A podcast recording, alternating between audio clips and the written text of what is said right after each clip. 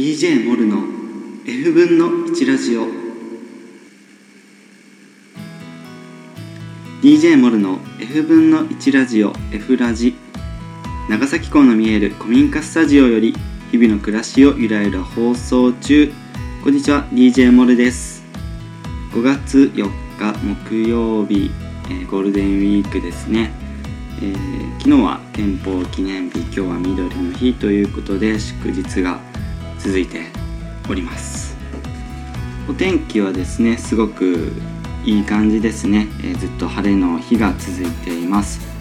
えーと皆さんはどっかに出かけたりしていますかね？僕は結構あの人が多いのがちょっと苦手で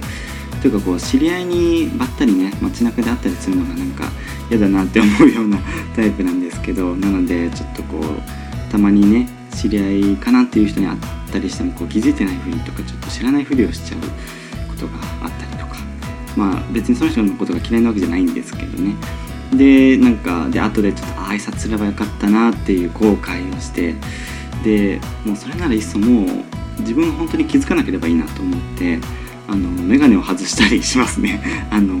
まあ最低限のことが見えればいいやってことで人の顔は認識せずにこう眼鏡を外して 歩いたりとかでそういうことをしたりします。でも最終的にはこう家になんて家にずっといるのがまあ嫌なんで外には出たくなっちゃうんですけど、まあ、こういうね、あのお休みの日にうっかり街になんか行かないように 気をつけたりしています。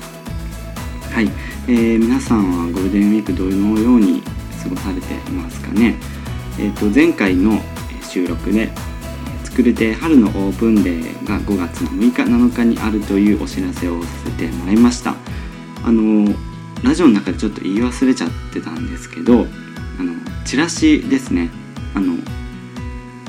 前回のラジオのサムネイルに1枚写真を載せていると思うんですけれどもそのチラシがあのめちゃくちゃ可愛いんですよ。あの今回の内容もちゃんと書かれているのに、まあ、加えて作る点のね周りにをうろうろしているこう猫ちゃんがいるんですけれどもその猫ちゃんをねキャラクターにしてですねあの、まあ、絵が上手なあの方がいるのでその人に描いてもらったというチラシがもう激カワなのでちょっとそれだけでも見てほしいなっていう感じです。はい、でそれでまあ来たくなったらねちょっと来てもらえ来てもらえると遊びに来てもらえると嬉しいなというふうに思います。えー他にもですねあのゴールデンウィーク映画を見るっていう方もいらっしゃるんじゃないでしょうかね。最近は結構いろんな映画があのね上映されていて映画館に行くのもすごくいいかなというふうに思いますしあの DVD を借りてお家でこうね、えーまったり過ごすっていう人も、まあ、中にはいらっしゃるんじゃないでしょうかね、まあ、結構長いですから、えー映画っていうのはね結構いいと思うんですけど、えー僕もですね一昨日映画を見てきました。何を見てきたかというと「えーショーシャンクの空に」という作品を見てきました。あのまあ名作ですよね。あの、ー1997年かな？あ94年だ。94年ぐらいの、えー作品なんですけれどもでも映画館で見てきました。どういうこと？っていうふうに思うかもしれないんですけどあのまあ僕の住んでる町にはですね映画館が2つあってでもう一つの、えー片方ではですね、えー午前10時の映画祭というものをやっています。あのまあ、デジタルで蘇る永遠の名作というふうにサブタイトルついていまして、まあ、あの過去の名作を、え朝10時からの、まあ、1日1本だけですね、え期間限定でいろんな作品をこう上映するというプログラムがありましてこれはなかなかいいですよね。あのまあ、僕もちょっと初めて行ったんですけれども結構大人の方が見に来てましたね。いい朝活になるんじゃないかなと思ってちょっとこうハマりそうですね。朝から、まあ、10時っていうとそんなに 朝早くないですけれどもあの名作を見て一日をスタートさせるっていうのもちょっとなかなかいい習慣じゃないかなと思ってちょっとこれからも続けたいなと思うんですけれども「えーショーシャンクの空」に初めて見ました。あのーまあ、すごく感動しましたね。うん。なんか心に刻まれたというか響いたというか、まあ、久しぶりにこういう映画を見たなっていう感じがして、えー、後ほど詳しく感想を言っていきたいなというふうに思うんですけれどもあの、まあ、この作品はですねあの高校の先生がおすすめしていたんですよ。担任の先生がですねであの DVD が教室にあったりしてなんか借りれたりできるようなあの環境にあったんですけど、まあ、その時は僕はまあそんなにこう惹かれることはなくあの見ることはなかったんですけどであの、まあ、今回ね映画を見てあこれが先生がおすすめしてた映画なんだっていうのを感じましてあの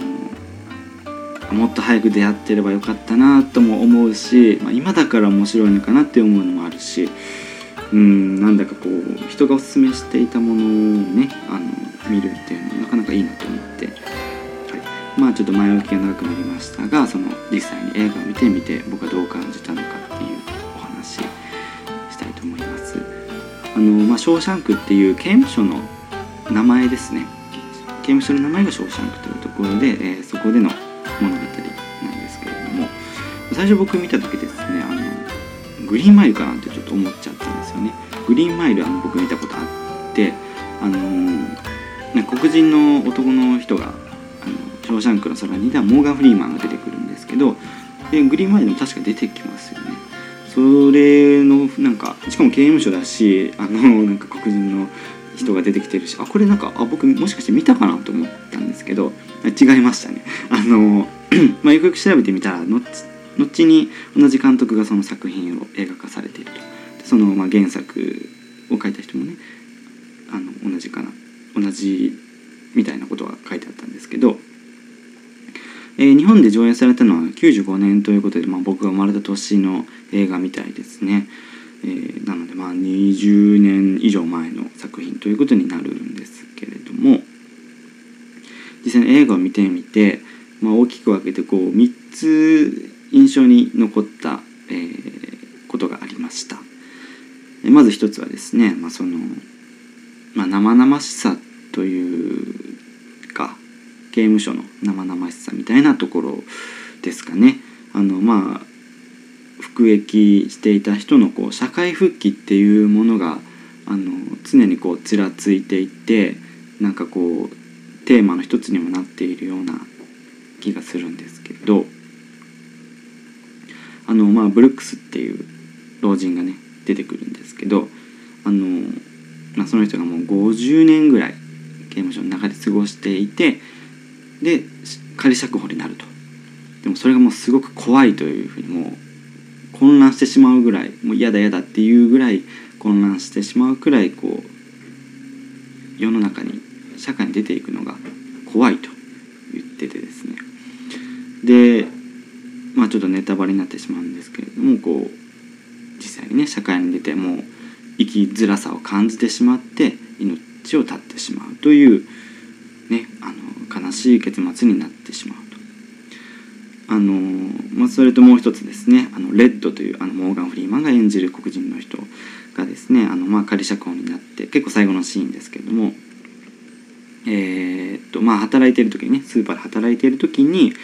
あのまあ、すいませんトイレに行っていいですかっていうふうにこう言うわけですよ。あの上司の方にですね。するとまあその上司の方はいやいちいち許可を取らなくていいからっていうふうに言われると。でそのモーガン・フリーマン演じる、まあ、レッドはですね、まあ、ずっと40年くらい刑務所で過ごしてきていて、まあ、今まで、えー、その教官ですかねの人にあの許可を得なければトイレに行くことはできなかったと。今までそれが当たり前だったわけですよね。それそのまま社会に出てきてそしてその世の中との当たり前とのこうギャップを感じるというところでやっぱりこう社会復帰っていうものは僕らが考えている以上に難しいことなんだなっていうことをね映画を通してちょっとこう感じたりしましたね。ちょっと福祉的な観点で。よくね最近は話題になったりしますけれどもこういうことなんだなっていうのをちょっと感じましたはいそして2つ目ですね、えー、印象に残ったことあの、まあ、主人公の、えー、アンディっていう人がですねあのまあ終身刑でありながら、まあ、無実のね罪なんですけれども終身刑でありながらあの、まあ、精神的なこうタフさをねずっとこう保っているわけです。でそれにこうそのアンディの影響でどんどんこう刑務所にいい流れというかいい空気がこう流れていくっていうようなこうストーリーなんですけれどもその、まあ、アンディがえー、っとすごく面白いシーンでですねあのレコードを刑務所のこうアナウンスって放送室から全あのフロアというかねその刑務所の敷地内にこう流すっていうねもうめちゃくちゃ面白いシーンがあってあのー、まあ後でその教官の人たちにボコボコにされちゃうんですけどあのー、まあすごくね美しい歌を刑務所の中に流すというシーンがあってでまあちょっとこう罰を受けた後に仲間のもとへ帰ってきて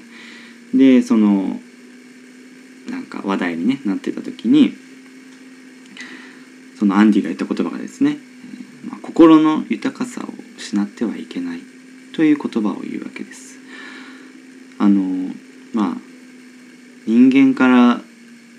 決して奪うことのできないものがあると。それは希望と音楽であると。あのレコードをね流してまあ1ヶ月あ何週2週間ぐらいあの閉じ込められ罰としてね閉じ込められるわけですけれどもその間もずっと僕は頭の中であの歌を流していたと。聞いていたんだっていうふうに言って。で人間から音楽取ることはできないっていうふうに言っててそのまあ希望とかね心の豊かさっていうものを決して失ってはいけないんだっていうふうに言ってですねそのうん何て言うんでしょうねこれが終身刑の人が言う言葉かなっていう衝撃を受けてなんか結構刺さりましたねこれは。あのまあ、何何にせよ終身刑とか僕は全然ねそういうわけではなく普通に過ごしているわけなんですけど心の豊かさっていうものを常に失わずに自分の心の中に留めておきたいなってなんかすごく綺麗事ですけどそういうふうに思いました本当に。こういう映画を見るとかいい音楽を聴くとかなんかいろんな人と会うとかいい景色を眺めるとかそういういろんな自分の心にこう刺激を与えることをこう忘れちゃいけないなってなんか理由はちょっと説明できないけど本当にそう思いました。その役ですけどね。演技ですけど本当に思いましたね、うん、心の豊かさを失ってはいけないということ。